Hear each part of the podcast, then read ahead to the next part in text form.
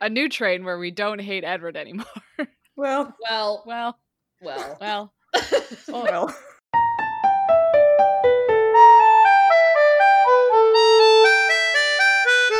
Welcome to Midlight Crisis, a real podcast hosted by three grown adults revisiting books from our teens, and it's totally cool. We're going to start, as always, with our randomly generated YA title names. So I am Sophie, and I have a YA title this week that is, as I find it, my my class of octopuses and jugglers. wow. Wow. Wow. Is random? Is that really random? Octopus, okay, octopus would be so good at juggling, you guys. oh yeah. They could juggle so many objects. So many. If we can, how many can, what do you think is the maximum number of things a human can juggle? Like 12? I don't know. I used to watch some of the jugglers at the circus school practicing before class, and they can juggle a lot of things. And then they team up and they can juggle more things between two people. That's what I'm saying. Okay, the most balls ever juggled by a human is 11. So if you multiply that by 8, I'm assuming an Well- octopus can do 88. Wow. Why? But Oh, by it would be by 2. It would be by four. Okay, 44. Biologists are bad at math. Don't it's true. talk, except for Sam. Yeah, I was gonna say I'm technically a data scientist right now. Uh, can't go on record saying I'm bad at math. Anyway, yes.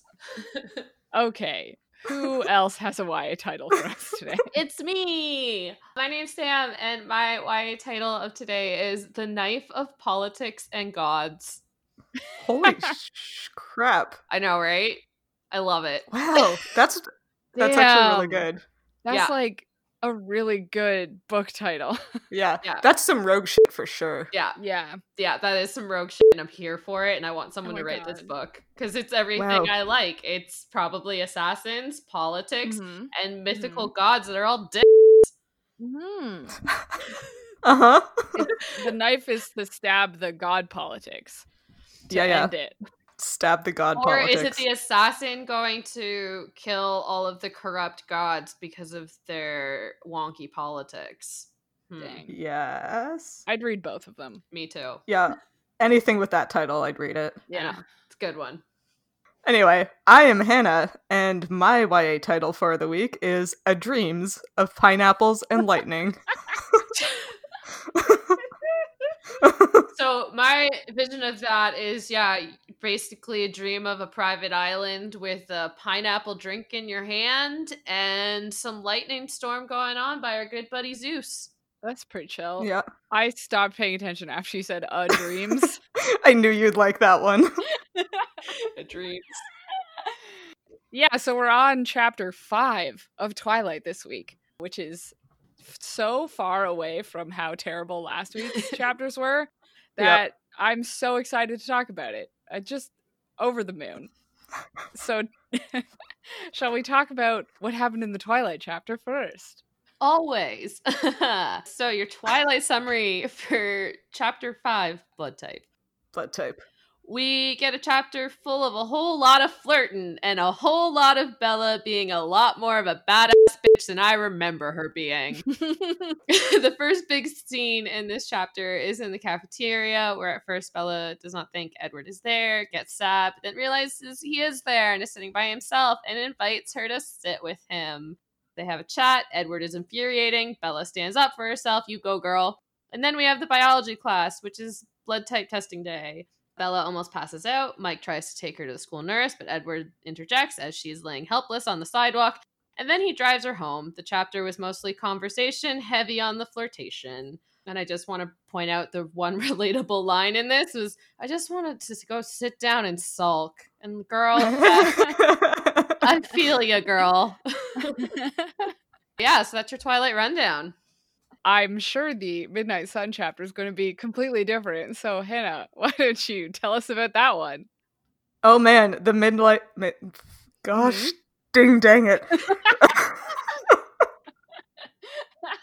Before we get into the chapter, we really hacked up in naming our podcast midlife crisis. I cannot say this word anymore. It's causing me problems in my real life and also this one on the internet. Hannah, I was taking a sip of water when you said we were really act up, and I spat it everywhere.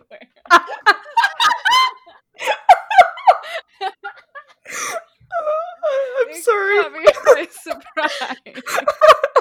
I'll salvage my desk later. Okay, what happened in Midnight Sun?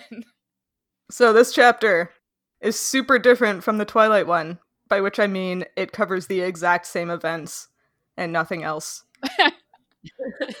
It opens with Edward, who, to everyone's surprise, I'm sure, is stalking Bella. This time he's watching her through other people's thoughts rather than like from beside her bed, which is a glow up, I guess. He continues to be emotionally manipulative in the vein of last chapter. He skips class due to Alice warning him in advance that it's going to be the blood typing lab, and that's just kind of asking for trouble.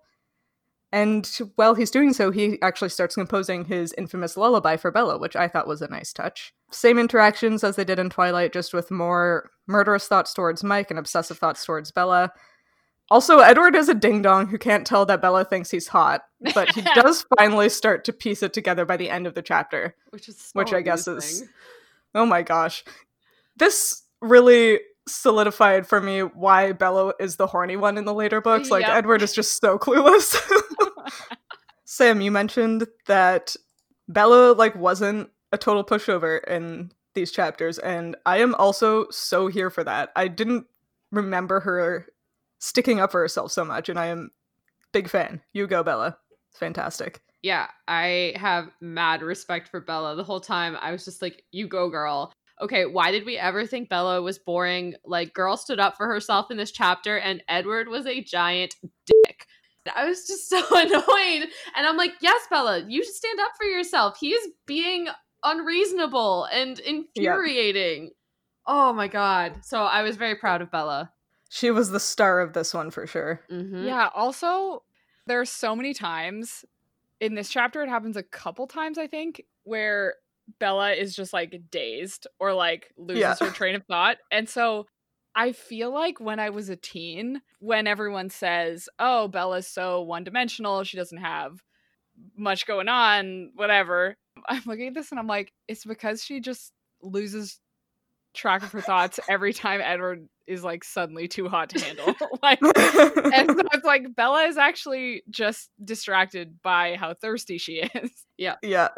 Like there's she has a lot going on in this chapter especially, but every time anyone says, "Oh, just why could she not keep track of her thoughts or why her face goes blank? She's nothing happening in her head." And it's like, "Yeah, The only thing happening in her head is Edward. she can't handle it. Executive function shuts down." Bella.exe has yeah, crashed. Bella.exe has crashed. This has literally happened to me only like once in real life. Someone turned around, they opened the door for me, and they just smiled at me. I looked at them, and I literally lost all train of thought. I was just like, "You're beautiful." Just- Whoa. and then I was like, "Oh it's my a real god!" thing. and so the reason the reason we never came to this conclusion in our teens is because nobody in their teens is like, stop your brain good looking. That's a good point. yeah, the moment I described literally happened a year ago. So yeah.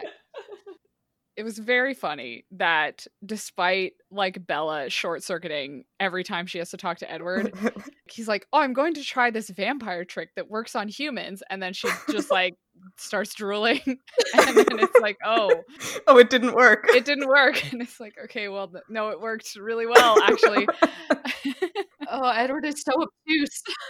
it's only by the end of the chapter that Edward's like, wait, Yeah. wait a minute. and it's because he reads the thoughts of, I believe, the elderly nurse who Yep. thinks he's pretty. Yeah. It's like, well, I mean, I guess there are probably weirder ways to realize that someone you have a crush on likes you back, but like that's that's gotta be up there. Yeah. Plus, like, this is so strange to me because, again, just having read these five chapters and not remembering anything else from the books, Uh-huh. Edward's over here being like, oh, it's way more likely that she's afraid of me because way more people see me and are afraid of me than they are attracted to me. And I'm like, literally every interaction we've had from his frame of reference has been people who are attracted to him. so true. yeah. and so I'm like, why would you not just assume that Bella thinks you're hot? Like every girl you've met has thought you were hot. Yeah. Like Jessica, for example, seems pretty astute. Yeah. Clearly noticed that Bella has a thing for Edward. Like in Mhm. chapter one, that's established that Jessica sees Bella staring at Edward and gets annoyed because she Yeah. thinks Edward is hot. Mhm. How did Edward not notice? Right? He's been just like focusing, hyper focusing on everyone's thoughts about her since the beginning. Yeah. Speaking of Jessica, I'm not a super huge fan of the fact that so many of the female characters are mostly just shallow bitchy airheads. Yeah. I'm like, can we not Yeah. do that? Yeah, I actually really I wrote it down. I really liked that in Edward's side in Midnight Sun, he makes a point to talk about how nice Angela is. Yes, Mhm. me too. I love It's Angela. building a character that was not built in these chapters in the Twilight book, right? It's the same kind of thing where in the previous chapters it's almost like she was trying to build Bella's character through Edward talking about her. It's like she's trying to build side characters out through Edward's view of their thoughts, Yeah. which Yeah. I really liked. I was like, oh, I want to hang out. I want to hear more about Angela's story. Tell me about her. she seems nice. I remember really liking her when I was a teen. I want to talk about an angry moment. Yeah. Edward in the car Oh my god. when he says, You don't seem 17 Oh Yes. Is just infuriating because it's like we said last time, even more of the older man preying on a younger woman. Like Yeah. Classic phrasing is to be like, Oh, you don't seem so Yeah. young, which Yeah, you're mean- so mature for your age. Yeah, where it's like, Oh, this is why it's okay that I'm in love with you. Ugh, it's not okay. No, it's it annoys me. I also hate that stereotype. It kind of goes into like you're not like other girls. You're not. You seem older than you are. Because that's like I used to get that all the time when I was a teenager. Oh, you act so Mhm. mature. You're so much older than you are. That's why you'll never. That's why you're having so much trouble dating and da da da. And it's just so frustrating to me growing up that it's like you you should just like lower your standards da da da and i was like no no i shouldn't someone should rise to meet them Yeah, and this this chapter had like explicit oh not like other girls when Edward's Yeah. like oh she turned her face up to the rain and was happy about it. oh yeah and didn't wear the makeup And didn't Yeah. wear makeup? Oh, my god. Oh. Normal Oh my God. wouldn't look up at the rain and be happy because they'd be wearing makeup. And I'm like, Oh, that made me so mad. yeah, Oh. I'm like, sometimes I like rain and sometimes I Yeah. don't. It doesn't matter. I live in Atlantic, Canada. It rains a lot. So I don't often wear makeup because it rains and I don't want it to run.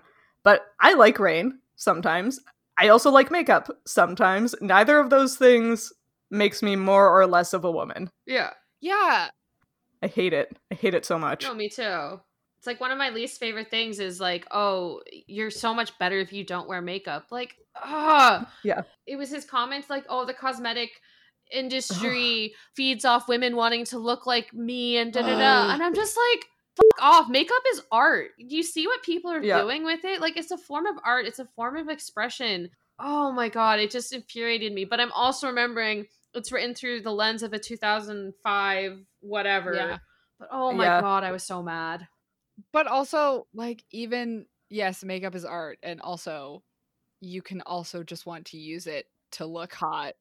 yeah I look better with makeup. That's just like a fact. I look better when I wear makeup yeah same because that's the whole point That's of wearing the makeup. whole thing that makeup does. It makes you look better and then like it has artistic aspects and like it boosts your confidence. But it's like, yeah, I like wearing makeup because it makes my eyes look nice. and it makes me look Like maybe you should try it, Edward. Jeez. Just put on some like mascara and some eyeliner, dress up like a pirate. It's fun. oh but i don't know i like men in eyeliner I feel like so many men would also benefit from the confidence boost of wearing makeup sometimes. yeah I don't know why it's necessarily a gendered thing or why it's an expected gender thing. I could not work at a job that expected me to wear makeup all the time. Like that does not work with me as a person. Mhm. But that Yeah. doesn't mean I don't like wearing makeup when I want to wear makeup. Yeah, that's that's exactly it right there. It's like I want to do it when I want to do it, not on when somebody tells me. Yeah. Let's circle back because I'm sure it'll come up again. Sure, it will. Did you guys notice we had our first not word perfect translation of the conversation? No. You didn't? Oh Really? man, yeah. So Oh. and it's weird because Oh. it's in Midnight Sun and I think it makes it worse. Okay. Oh. right at the end. So it's as they're leaving and Edward offers and then drags Bella to his car. Oh my god. Yeah, that's fine. Yeah, that's fine.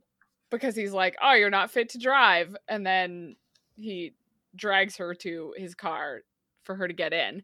And she like stands there debating to make a run for it. In Twilight, he says, "I'll just drag you back." And then in Oh. Midnight Sun, he says, "I could drag you back." Dot dot dot. oh. And so the line in Twilight, I Oh. actually think is like better Mhm. because Yeah. it's a joke.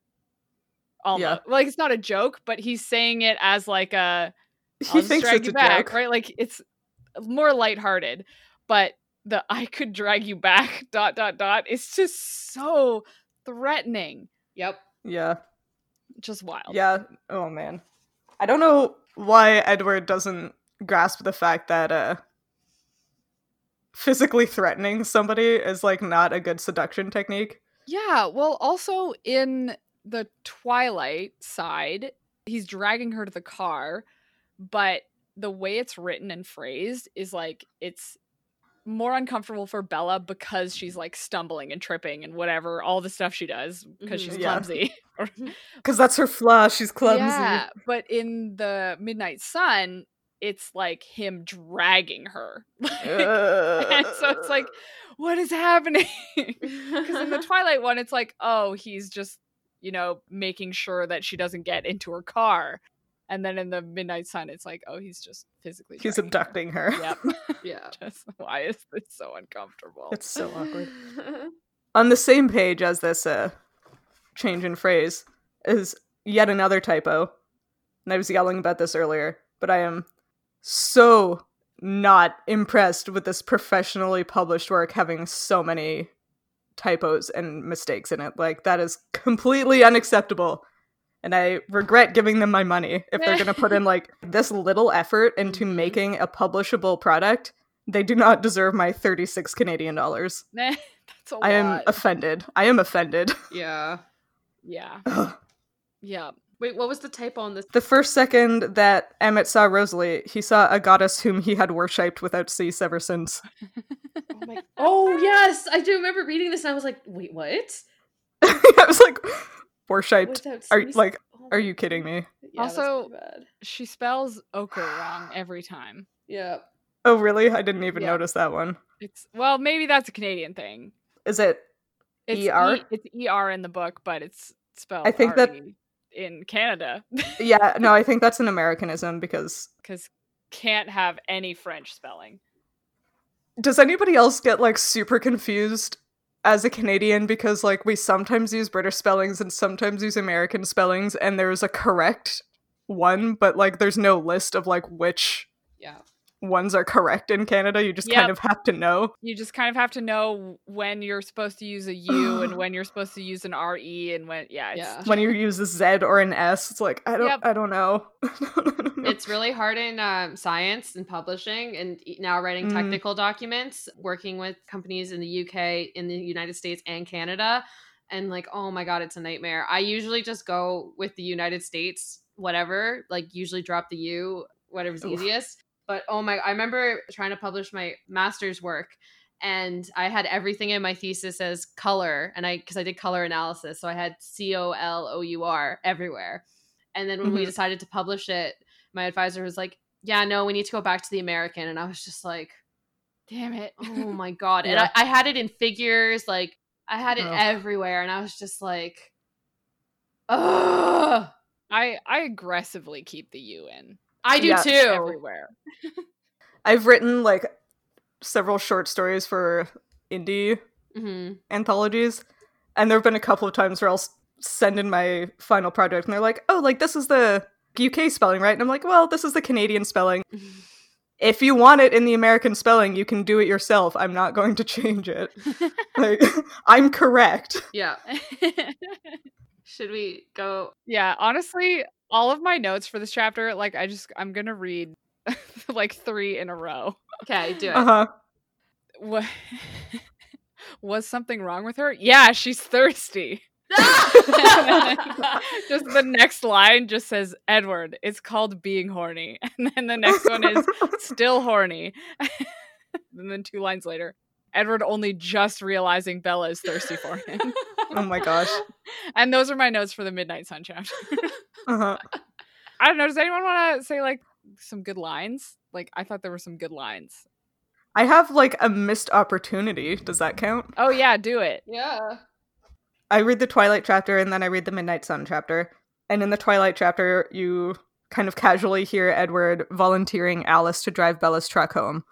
And I was so hoping that we would get some kind of snippet of like Alice suddenly seeing the future where she has to drive Bella's truck home and then like being annoyed about it at Edward and maybe Jasper like noticing that Alice is annoyed about something and try to figure out what it is. Like I was really, really, really hoping we would get that little snippet of like, Edward, I don't Oh want my- to drive her truck home. It would have been so good. That would have been didn't so get it. good. Yeah. That Uh, Uh, maybe they'll sneak it into the next chapter. yeah, maybe. I had like a couple questionable lines. Uh-huh. Yeah. One is when Edward is talking to the nurse and Bella describes his voice as melting honey. What's mel- what's melting honey? Guys, hun- honey's already a liquid. You know when your honey gets kind of crystallized and you need to microwave it in order to get it to flow again, and then like the plastic Mhm. melts a little bit and it smells a little questionable, but you put it in your tea anyway?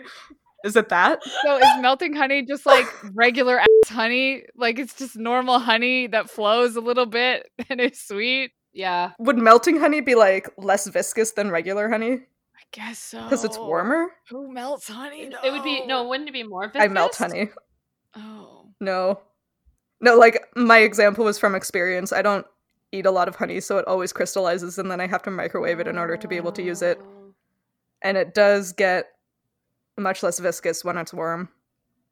It's very sticky. Okay, I'll allow it then. Yeah. no, Um, interesting. So it means his voice is slippery and sticky and maybe has a little bit of BPA in it from being microwaved. from the microwave plastic bear. His voice is a little bit bad for you. This is a common way that authors describe like men's voice. Like I feel like I've read this in YA before. Yeah. Oh, his voice sounded like honey. I don't know if melting honey per se, but that seems it's like a common thing that female authors use. I find. everyone just loves honey. I mean, it, honey's good. Honey is I always think it's gonna be good, and then I have it and I'm like, I I think okay. You know what it is? I always just want it to be maple syrup and it never is. Oh, there's your problem. that's True your Canadian over here. In case you're wondering how Canadian I am, eh? Yeah. I just want my maple syrup. Sometimes I have sugar and I'm like, damn, I wish this was maple syrup. Right? Oh man. Uh, Sometimes I get mad about Canadian stereotypes and then I go and pull that shit. yeah. I only eat my honey or drink my honey in hot toddies, so I don't know if I'm any better. But now I'm like, what would a hot toddy taste like if it had maple syrup instead of honey? Ooh. Oh man, that Better. was so good. Right? I have like I have probably two tablespoons of honey every single day in tea. but but now I'm just thinking about how it could be maple syrup. So my other the other good one that I liked was Edward being like, I've never paid attention to a human diet before. It's like, Edward, you're you you're 17 years of being a human being. Do you not remember what humans ate? Like food, not lemonade. Like he's like, oh, she's just having lemonade. Is that what a human needs to eat? Like, also, he's like in all of their heads all the time. yeah, I think about food constantly. If Edward was anywhere near me, he would know a lot about the human diet. Yeah, he's also he's scanning people's brains most often during lunch. Like, what are you doing? He doing? has a medical degree. yeah, that's true. You're a heck? doctor, Edward. Edward, you're a doctor. Listen, the best part about this chapter was the flirting. We can all agree. It was That's some true. great back and forth. It was just pretty solid. And then what I thought was fun, and which I assume we all thought was fun, is Edward like goes through a list of how all the other vampire couples like got together Yeah. Yeah. and their dynamic. And maybe we can talk about that a little bit because it was a fun dynamic between them, between everyone, just some fun dynamics. I said dynamics too many times. As a precursor to that, a lot of this information I knew from before, but I don't remember why I know it. Like, was it in one of the books? Was it like on the because I I used to frequent Stephenie Meyer's website a lot because she would like talk about behind the scenes stuff. Mhm. Was any of this information in the other books? Don't no, ask me. I think Sophie. I think it might have been in the movies. Hmm. Oh. Yeah, I think if anything, it was more in the movies. I can't remember though. It could be. It could have been brought up more in Eclipse, but I don't think so. Yeah. Like there was a lot of. No, I think it was mostly from the movies because they wanted to bring more of the characters into the movies and make them, I guess, Yeah. Make them into characters. yeah, a little bit more. But I could be very wrong. If someone knows, correct me. yeah, I'll be curious when we in like 6 years when we get to Eclipse. Yeah. If this information was in there. in 2030, if the world still exists, and we're talking about Eclipse. Yeah, just to summarize, they have yeah, the three sets of couples, right? Rosalie and Emmett are, as Edward describes it, classic love at first sight. Just the second they saw each other, they were immediately in love. And I'm not going to go into the weird way they describe it. Um, And like then- worshipping a goddess. yeah, worshiping a goddess. Uh, and I guess Emmett was also hot too. and then was. Alice and Jasper is just the best. Where oh. I just get really emotional about it. It's- uh, where. Alice, Alice, since she can see the future, had seen years, decades, centuries of their future lives together, and then Jasper felt all of that through his emotional sensitivity, and Oh. yeah, God, just wow. yeah. That whole chapter is like a better love story than Twilight. Yeah, is that meme still relevant? yeah, I think so. That one paragraph is just so much and so few words, and I I really like it. It's a ten out of ten paragraph. I was Oh, gonna man. say it's ten out of ten on the swoon scale. Yep. Yeah. Yep. Ten out of ten good. swoons. Yeah, and then Carlisle and Esme was she fell in love with him as a girl As a and human. then She was- later as a human and then yeah and then later they meet up again Okay, so I had an issue Yeah. with this, and I don't know if it's just like I wasn't remembering later in the series, but like, did Carlisle turn Esme without her consent? Because that's what this yes. chapter says, and I was like, is that explained later in the series, Hannah? I don't know if it's in the series. Esme, well, either Esme or Rosalie has like the darkest backstory. yeah it seems pretty traumatic based on this yeah, so mm-hmm. Esme's deal was that I don't remember the details. She had an abusive husband and had lost her newborn baby, and I don't remember if that was due to the husband or not. But she tried to commit suicide by jumping off a cliff, and Carlisle found her at the bottom. That rings a bell now. So, like. Yeah. So yes, without consent, but like in the same way, it was without consent with Edward, where it was like you're going to die, and I am going to quote unquote save you and keep you with me. I, I Right. forgot that. That makes me feel a lot better because I read this and I was like, whoa, Yeah. Carlisle, that is really problematic. But I forgot that entire backstory, so that makes more sense. yeah yeah, I mean the whole thing of consigning in Carlisle's case, what is it like? Oh, I can't count two, four, six other people Mm-hmm. to vampirism when like he is clearly clearly has moral objections to the uh, obligate physiology of vampires is like kind of questionable. Mm-hmm. yeah yeah it'll be interesting to see if like he talks about it more in this in midnight sun with edward like Yeah. maybe we'll get more insights into Yeah. his moral compass. The weird part about the Carlisle and Esme paragraph, two paragraphs, was like the implication that Edward like read Esme's thoughts like Mhm. a lot so that he could reassure Carlisle. Like Yeah. Uh it's a little. I mean, it is kind of creepy, but also I'm pretty sure the three of us have, in some capacity, done the like, oh my god, do you think he likes me? yeah. and it's basically just that, but with more information, right? It's like, no, like, oh, I'm pretty sure he likes you. Yeah, no, you should totally go for it. I know she's into you. Like, I know what she's thinking. I know It's basically I that. No, for sure. yeah, he just has more information to work with. So it's Yeah. definitely creepy, but also very wingman. yeah. yeah. Your your wingman son. Oh, ooh, Um, never say those words again. okay, sorry. Yeah, I mean, we all know Alice and Jasper's is the best, though. Obviously. Like, w- the other two are fine. I'm fine with it. Love at first sight, eh. Eh. Yeah. Eh. eh. I don't know for some reason like I don't like insta love. I think you both know that. But reading this I was Yeah. like I don't know. I think it's just because we know the characters too that I'm like, oh yeah, they're so deeply in love. So of course they fell in love at first sight. There's something very romantic about, like, oh, they live for like hundreds of years and thousands of Mhm. years, but they Mhm. fall in love at first sight when they meet each other. And it's like, okay, I guess I'm on board. Yeah. I say the Rosalie Emmett is a seven out of ten on the swoons. Alice and Jasper is a 10 out of 10 on the swoons. Carlisle and Esme, I have to only give a 4 out of 10 on the swoons because I didn't have the context when I read it. Like with how Yeah, this paragraph is written, it wasn't very swoon worthy. But now reflecting back and knowing the true story, thank you, Hannah. I would I would revise that. But based off this this thing alone, it, it was lacking a little bit.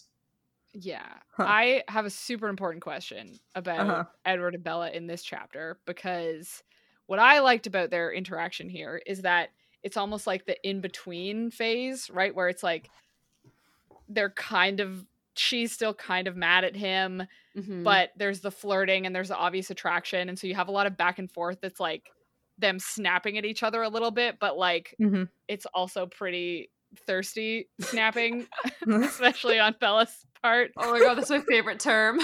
And Thirsty so, snapping. yeah. Yeah. and so I have a super important question, mostly for Sam. Uh, is this enemies to lovers? Mm. oh. Because because Edward did not want to be interested. Like he was like hell no, and he was an ass to her. And Yeah. then he falls in love with her, and now Bella's mad at him, but thinks he's hot. And so she's like, "Oh, I probably shouldn't do this." Yeah, so mm, yeah, okay. Let's um it has the classic beginnings of it, yes, and it has the classic like beginnings I look for in my reading, so I would akin it to enemies to lovers on that respect because it is very much that like angry fighting flirting that I don't know why I enjoy it so much, but It's so good. it's so good. And like I'm currently reading uh Red, White, and Royal Blue, and it's like the same kind of banter between the two romantic leads. And I'm just like, and it's also enemies to lovers. And I'm like, this is so good. So yes. It yeah. This is, yeah. this is like a very like low level Yeah. enemies to like they didn't quite make it to enemies. Mm-hmm. They're just mad at each other to lovers. Angry acquaintances to lovers. Yeah. Yeah. So yeah, I wouldn't yeah, because they're definitely not like arch nemesis, like it's a different take on it, but it is that dynamic of that trope that I enjoy. So it's like, yeah, it's a low level there. Low level. So, would you have shipped Jacob and Edward? hmm Important questions. They're oh so they're so deep in enemies though. yeah, no, see But they come to an accord at the end. That's true. No. Or they could be. I don't remember. I never even saw that as like a thing because the love triangle was so in our face. oh my god, it's so obnoxious. See, I'm pretty stereotypical in my ships. Like when I ship they're usually like pretty obvious. I don't normally go Yeah. off the rails too too too much. So I know I never did consider Edward and Jacob a ship. No. Yeah, But I mean, I it, didn't either, but like No, it's a good point. enemies They- to lovers though, or I mean, enemies to fanfic lovers. now I'm like, oh god, there's probably a lot of Jacob I bet Edward there's a lot fanfic of- out there. Yeah, a lot. I have tried to find like Twilight fan fiction that does anything for me, and I haven't found any. Mostly just because I want like the found family stuff and the Alice and Jasper stuff, and like it's always embroiled with other things. Ugh. Yeah. I'm pretty sure, as I mentioned in episode one, when uh-huh. I wrote Twilight fan fiction, it was literally just for Bella to stop being so emo. in the mood. I was like, you didn't mention the specifics. That's awesome. and I was like, she just figured out her shit. She got over him like an adult. That's really good. anyway, we don't need to talk about that anymore. I definitely had like cringy Twilight self-insert fanfiction when I was like Oh, 16, but gotta, I didn't gotta have it. do anything with it. So Yeah. it stayed in my head and nobody will ever know except the uh seven people who listen to this podcast. So we know Sam's preferred dynamic. uh-huh. yeah. and uh, of these dynamics, or I guess other ones, do you have like? I guess yeah, we've kind of touched on this, but if you don't mm-hmm. have a found family, if you're looking for like the romance If I'm looking for a romance. yeah, I mean this Alice and Jasper like fated soulmates thing really does it for me sometimes. I'm always on board for childhood friends to lovers. I don't know why that gets me so much, but like oh man, every time. that's pretty good. Yeah, is good. Yeah, if I'm going to do like a ship, oh man, those like we were best friends for our entire lives and now we are on the same sports team in high school. I'm like they are in love for sure. so, that's my preferred relationship trope. Do you do you prefer like they have stayed friends the whole time, or do you prefer like they lost track of each other and then they meet each other again? Oh, Oh, no, definitely the like we have been each other's best friends and like the most important person in each other's lives for our entire lives. It has just changed over the years from we were friends to we love each other. That yeah, definitely they stayed together and it's the slow burn for me, I think. Yeah, yeah, but also the like I love miscommunication tropes too. So once the like oh, like I don't want to confess to this person because we've been best friends since we were 4 and it would ruin our friendship and the other one is like, "Oh, I just realized that I'm in love with my best friend, but I don't want to ruin our friendship." And I'm like, "Oh, you have to tell each other, but like when you don't tell each other, the tension is so good." Just, yeah, it really does it for me. Well, there was like the Deltora Quest one, right? Like that Mhm. that did it for me as a small child. Maybe I wonder if that's where it started. That could have been where it Yeah. started. Or or no, I think it was I think I shipped Mandy and James in the Animal Ark chapter books when I was in like grade 2. Animal ark. Oh my god. Oh yeah, that I think that might have been it. That might have been the genesis of this. what about you, Sophie? Yeah, I've been sitting here trying to be like, what I should have prepared more before we started because what is mine? I'm mostly having like an existential crisis because I'm like, oh god, is mine also enemies to lovers? I mean, I think it is. I think, yeah. I mean, you and Sam enjoy a lot of the same books. It could be.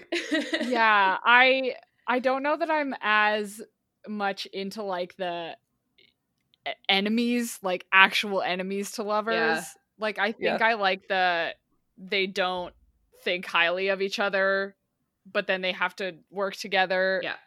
and suddenly it's like oh i guess you're not that bad and then at the end of the book they're like and we're in love now Yeah. and by that i mean at the end of seven books they're like now we're in Yeah. love because gotta have that slow burn Yeah, gotta have the slow burn. None That's imperative to a love book story. yeah, none of this one book falling in love with each other. None of this half book falling into love with each Yeah. other. Sam encouraged me to read the uh, Shades of Magic series, and I spent the entirety of the first book being like, "Oh, I hope these two characters don't end up together. That would be so lame." And now that I'm like almost on the second book, I'm like, "Well, it would be okay though." they're like kind of I still don't know if it's going to happen, but they're like building up to it. And now that it's been almost two full books, I'm like, yeah, yeah, I'm on board with it now that it's been almost two full books. If it goes in that direction, I'm So- literally just like sitting here smiling like a fool because I love the Shades of Magic series so much, and the fact that you're both reading it and like experiencing what I experience, I'm just like, oh yes, and Yeah. yes, it's so good. I have my like ebooks open and I'm like, what do all of these have in common? Because I bet you there's a thing that they have in common. Yeah.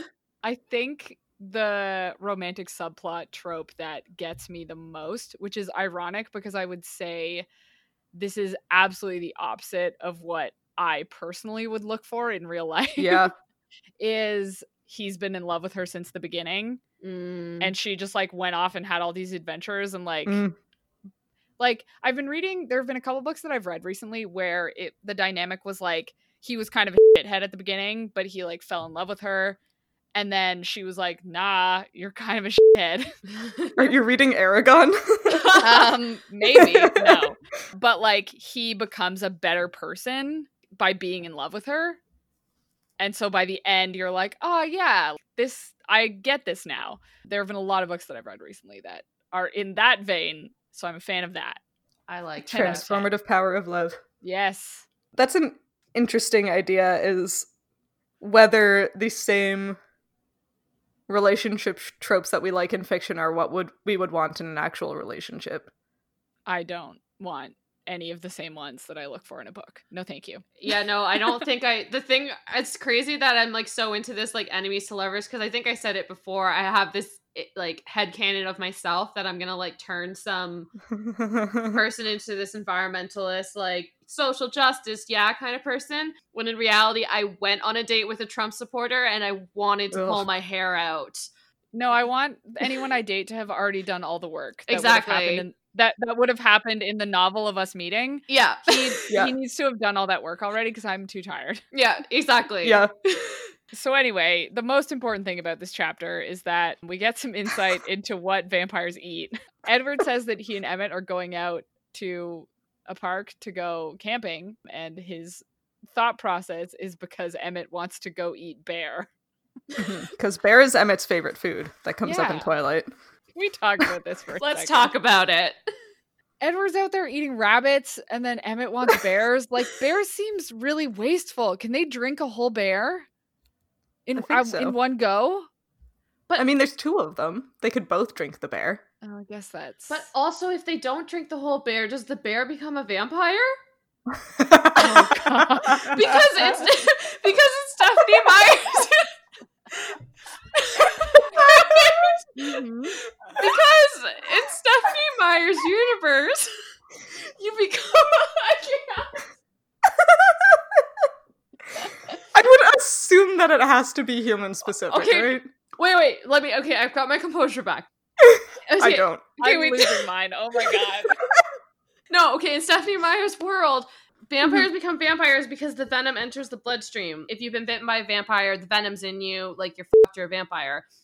So, is that straight up, yeah? Is it just for mammals? Or, like, yeah, what happens if they like leave the bear, like, half drunk? Can they not just, like, use the animals like consorts like other vampire lore does, where they have, like, human people they just feed off to keep them sad? I'm going off on a tangent, I'm so sorry. So our audio dropped, but we're back, and I have a super important tangent off of Sam's tangent, which is last week we talked about Edward being at the bottom of a sound in the middle of the ocean. So I Uh-huh. hypothesize he's at the bottom of that sound, and he's like, "Oh shit, I'm starving. I'm gonna die." And he catches himself a killer whale. Oh, I swear to God, if these vampires are eating like J-Pod or A-Pod out on the West Coast, I'm going to come out there and chop their heads off No, and burn but them there's no- myself. there's no way that he can hold a whole killer whale's worth of blood. So he just is turning all these killer whales into vampires. or or is the hypothesis that they could drink from the animal more than once that the vampire venom is only venomous to humans or maybe other hominid species but not to other species I'm gonna say that the vampire venom has to be species exclusive. Because it would make no sense otherwise. Like I I, mean, they're vampires, but I just want to imagine just like a fin whale out there being a vampire. I mean, fin whales eat their prey whole. Like, how much more vampiric can you get? It's not like copepods and have blood. Fish have blood, I guess. Vampires expressly don't eat their prey whole. Yeah, but like they're consuming the fluids as well as the creature. But vampires in Stephenie Meyer's world, right? Because a lot of Yeah. vampire lore, it that's not what actually turns people to vampires, right? It's usually I don't know. the mo- the most common way is that a person, a mortal, dies with vampire blood in their system, and then they have to like bury them a certain way, and then they rise from the dead that way. What the heck? Okay, Yeah. we're, we're not going to go into No. the Yeah, biology that's of a- vampire changing. That's a different. That's a different time. one. Let's But we'll do that later. I Yeah. do just want to, yeah, because there are a lot of bears species Uh-huh. In Washington, and like all of them are endangered. I looked specifically for grizzlies because they mention later on in Twilight that grizzly is Emmett's favorite food. And they are officially listed as endangered in Washington state. And like, Emmett, stop eating endangered animals. These are a protected species. What are you doing? Just like but also, they eat a lot of deer, and white-tailed deer are also endangered in Washington. Mhm. yeah, I mean, white-tailed deer are just like a plague upon the planet everywhere else, though. You can't eat a protected species. If you're a human, you're not allowed to kill a protected species. Yeah. So I imagine if you're a vampire, you shouldn't be allowed to kill a protected species either. like if you think about it, probably every mammal other than a raccoon or a squirrel is going to be at least endangered. I guess does this count as subsistence hunting? Mm, I I mean I would say no. Well, even But- then, like you have, like it would have to be deer. Yeah, they could eat like s- raccoons or what's an invasive species in the Pacific Northwest? like a mammal. Oh, yeah. Do that? Does it have to be mammal blood? Probably, eh? I mean, do they eat green crabs? Yeah, because if it's not mammal blood, then like some leeches have red blood. So Ugh. Just what's the I think it's The the, fluid- hemoglobin. yeah? Like they need hemoglobin, right? Just chomp down on a. Well, no, they have blue blood. I was gonna say horseshoe crab. they got a lot of blood. What? i wonder if their eyes would turn blue if they ate horseshoe crab blood. Whoa! That would be so cool. That would be so cool. That would be such a good disguise. Yeah. and there are already horseshoe crab blood farms. Like, how hard would it be? Just going out there and eating a horseshoe crab. Okay, guys, we solved vampire. We vampires. solved well, I guess we've solved how to be a better vampire because you could hide. So if any vampires are listening to this, legally you have to tell us. yeah. Otherwise, it's entrapment. Otherwise, it's entrapment. We we need to know about the sustainability of your hunting methods because Mhm. you can't just go eating like five deer and a cougar and a bear every other day. like or a fin whale. These guys are worse than house cats in the amount of wildlife Oh, that they kill. Keep your cats inside. Keep your vampires inside. Don't let them eat the native wildlife. Keep your vampires inside. Keep your vampires inside. Get them those little crinkly, colorful collars to keep them from Yeah. eating birds.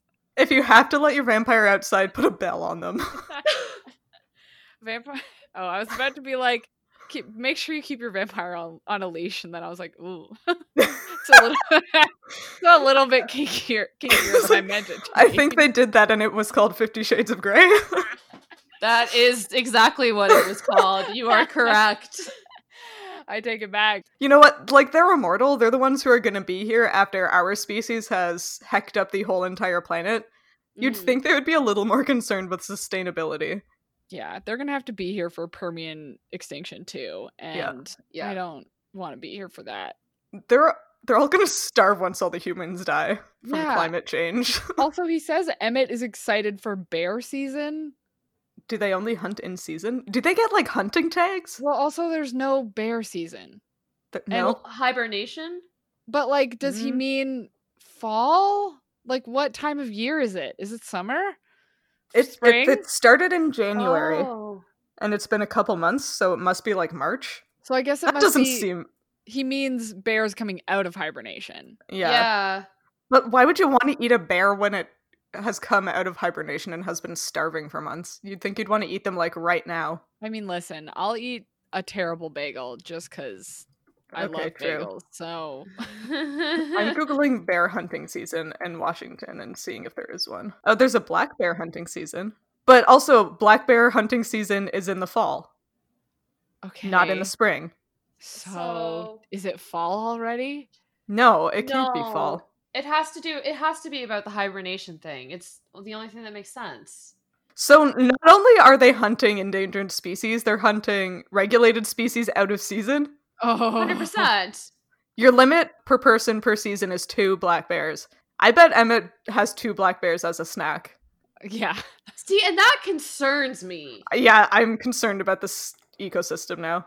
Like, how long can eight, seven, eight vampires live there before that ecosystem collapses? And like, they're the top predators, so there's Yeah. nothing that can take them down. But Well, if they, there are some wolves. oh lol, oh damn. Well, that's a discussion for later. Carry on. Yeah, no, I just was going like the whole trophic cascade thing, but the thing is, is normally when that happens, your top predator isn't eating the whole way down the food chain, but like in this Yeah. case, literally the vampires would eat the whole way down the food web, everything except their primary producers like trees and whatever. I can't even imagine. sucking on a tree. I'm just like they could literally decimate an entire ecosystem just by their top-down control, and it's Yeah. just there's nothing to regulate them. But it's like, yeah, what do they not think about the sustainability of their food? Because there's this there's gotta be something. I guess they this particular family is unique, right? In that it's large and does not eat people. Mm-hmm. But they do say they only stay somewhere for up to like 20 or so years, right? Because they don't physically age, so they have to move.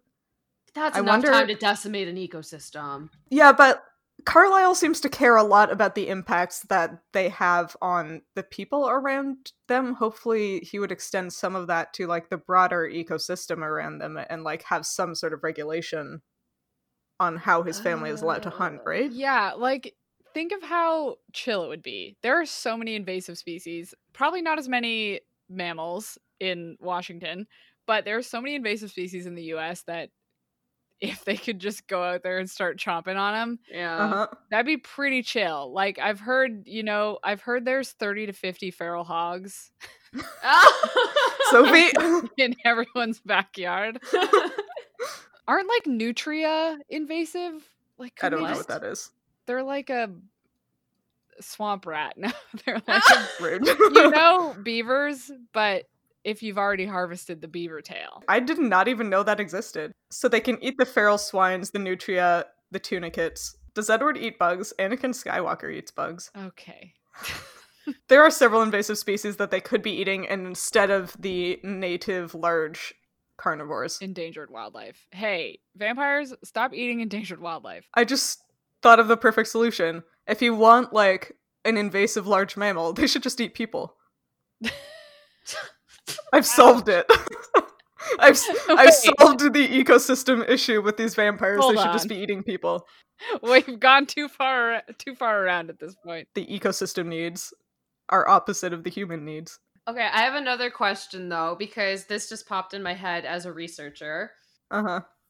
how would you explain the mass disappearance or mass Yeah. population fluctuations and i know having worked with er- a few um terrestrial i'm losing my words here Ecologists? yeah like a lot of wildlife ecologists in my uh, through grad school i know one of the big methodologies is trap cameras and Oh. so Oh my god. like you can't tell me that the surrounding forest of forks doesn't have Yeah. a few trap cameras in there. Like I feel like they would have been caught, and like I yeah. feel like there's like, got to be a wildlife biologist out there who's just like confused. Bigfoot. Bigfoot. Bigfoot. Bigfoot. Oh my god! Bigfoot is Emmett. With a bear. He's got like the bear over his shoulders, and that's why it's all That's why he's so Oh furry. God. I was just thinking, is like Alice a chupacabra? 'Cause she- probably. Oh my god! but also like how what do they do with the bodies of these animals once they've eaten them? Yeah, Are Because they just are they just leaving dead bears strewn through is the woods? this is how you end up with pop sci articles that are like something gigantic Yes! ripped out. Yeah, ripped out this great white shark stomach, and it's like It was a uh, killer it whale. was a killer Relax. whale. or it was, a it vampire. Emmett. It was Emmett. I bet Rosalie would eat sharks. Yeah, It was. Rosalie. I bet you their blood tastes so bad. It's got all that Yeah. urea, all that urea in it. No thanks. So oily. They're Ugh, really bad for you. I don't want to eat a shark. also, bioaccumulation, Yeah, big Yep. problem. yeah. Do you think vampires get like sick off animals that are in unhealthy environments? I mean, they should. They should. Do you think if they eat enough, like peregrine falcons, then their eggs start to get brittle? They get oh DDT God. all up in their. their skin just starts cracking. you sit on a vampire, and instead of it being like super durable, it just shatters. it just cracks. oh my god. Wait, that leads me to an, another interesting thought, though. People who have like obligate carnivore pets, reptiles specifically, I'm thinking, will breed animals to feed to Oh, their carnivores. Why are the Cullens not farmers? Oh my god! Why? I- just had a vision of all of them in like plaid and overalls. Me too. and I was like, this is amazing. Okay, well, no, the reason is because you can't be mm. in a super rainy place and also be a farmer. Gotta have Why not? sunshine for Yeah, your crops need to your pretend to be a farmer. Okay, but there's like a crap ton of farmers in like the British Isles, and it rains there always. That's a good point. They only need the blood, right? They could exsanguinate their animals and then butcher them and like sell them. I bet you don't like meat animals get exsanguinated anyway. Yeah, you have to drain the blood out. Damn, these vampires are dumb. Carlisle. Okay, I looked this up before we started. Carlisle was born in 1640.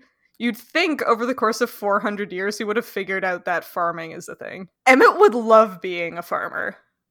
That's a good point.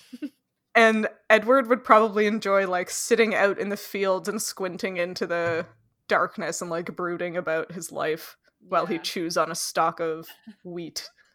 but they're not farming wheat. They'd have to farm one little plantation of. Well, Of I mean, they have to feed something to the cows. He oh, just yeah. chews on a stalk of whatever the cows are eating. You know what? I'm gonna write this book. There you go. We finally found the Twilight fan fiction that Hannah wants to write. Perfect. Can Where you they all moved to Montana. Can you imagine, like, instead of Edward listening to Clair de Lune, he's like in his car listening to like Alan Jackson? yeah, we're gonna end the podcast now. Anyone want to take a guess on what the? Let's read the chapter titles Oh, for yeah. next time. I actually have pretty solid guesses this time, I think. Oh, good. Uh Oh huh. my god. Okay, so yeah, the chapter title for Twilight is Scary Stories, and then the chapter title for Midnight Sun is Melody. Wow. Yeah. I think that this is going to be two separate scenes that don't interact with each other, which I'm excited about. yeah. The Twilight one is the beach party. Yeah. Oh yeah. Yeah, because this is where we meet Jacob, I think. And he like tells the sta- scary stories of like oh yeah. The origins of his tribe. Ooh. So that's gonna be fun to unpack. Yep. we'll get into that next time. Oh, Yeah. Sam's got to do her research. Yeah, gotta do some reading for sure. Yeah. Do you think we might have to read multiple chapters of Midnight Sun, or do you think? Because I don't think Edward's in No, the beach So- one at all. No, he's no, not. I was looking. I think the next two chapters in both books both have different titles, but then the Port Angeles chapter is the same in both of them. Okay. So I think I think we are like one to one for the next episode, one to one for the episode after that, and then they come back together. Wow. This is gonna be Interesting. fun. Two different I think- stories. Yeah, right? So do you think um in the Midnight Sun chapters, do you think we're gonna get confrontation between Emmett and Edward while they're camping? Like maybe talking out Edward's decisions? I don't think Maybe? they'll be confrontational. I think Emmett is pretty chill with like Edward's decision making. That's true. Is it just But the maybe they'll like bro down. Yeah. Like It seems to be Rosalie's not going to be there? Yeah, as long as Rosalie's not there. She would be. Yeah. I think because uh, it's called Melody, I imagine there's going to be at least a segment where he's working on this lullaby, right? That's what I was thinking. He's just Cool. ignoring Emmett in the woods, writing piano music He in his brought- head, like the a emo seventeen-year-old he is. Yeah, he brought a piano on his shoulder and he just puts it down in the middle of the forest. he has one of those like sheet music notebooks, and like Oh, Emmett yeah, wanders back to camp with an entire bear, and Edward is just like wearing a toque and a flannel, like scribbling madly in his sheet music book in the firelight. You guys need to stop right now because that is a visual that is like 11 out of 10 swoons right now. Which one, the carrying the bear or the tortured soul writing music in the forest? The carrying Which one the do bear. you think? The, the carrying the bear is for Hannah, and the writing music in the Yeah. forest is for Sam. in a toque and a Sophie, I cut that part out. you Then can't call me out on out, something too. that I edited out of the podcast. Haha, got you again. Yeah, so maybe we have an idea of what's going to happen next time, and maybe we don't. But I other have than an that, idea. okay. Well, tune in next time, I guess, to hear Anna's very confirmed ideas. But until then, here's some other stuff. Yeah, I'm gonna be wrong, and this is gonna be really embarrassing. But if you liked this chapter of Midlight Crisis and you want to hear me be wrong next time, make sure to tune in and consider rating and reviewing us on iTunes or your podcatcher of choice in the meantime. You can talk to us and find fun related content on social media. We are at Midlight Pod on Facebook, Instagram, Twitter, and TikTok, and all chapters of the show thus far are available on our website, midlightpod.podbean.com. And in the wise words of Edward from this chapter, try to act casual and modern, even if you're not normal or modern or human. God damn it, Edward. Guys, we forgot to talk about how Bella thought that Edward was Spider Man. I really wanted to talk about that. yeah, so I looked up, I actually found the first comic appearance of Spider Man. yeah. yeah. yeah, so Spider Man first appears in Amazing Fantasy Volume 115, which is about Spider Man, I guess, in Uh-huh. this Sophie's comic book minute. Bella Swan. Bella Swan. Bella Swan.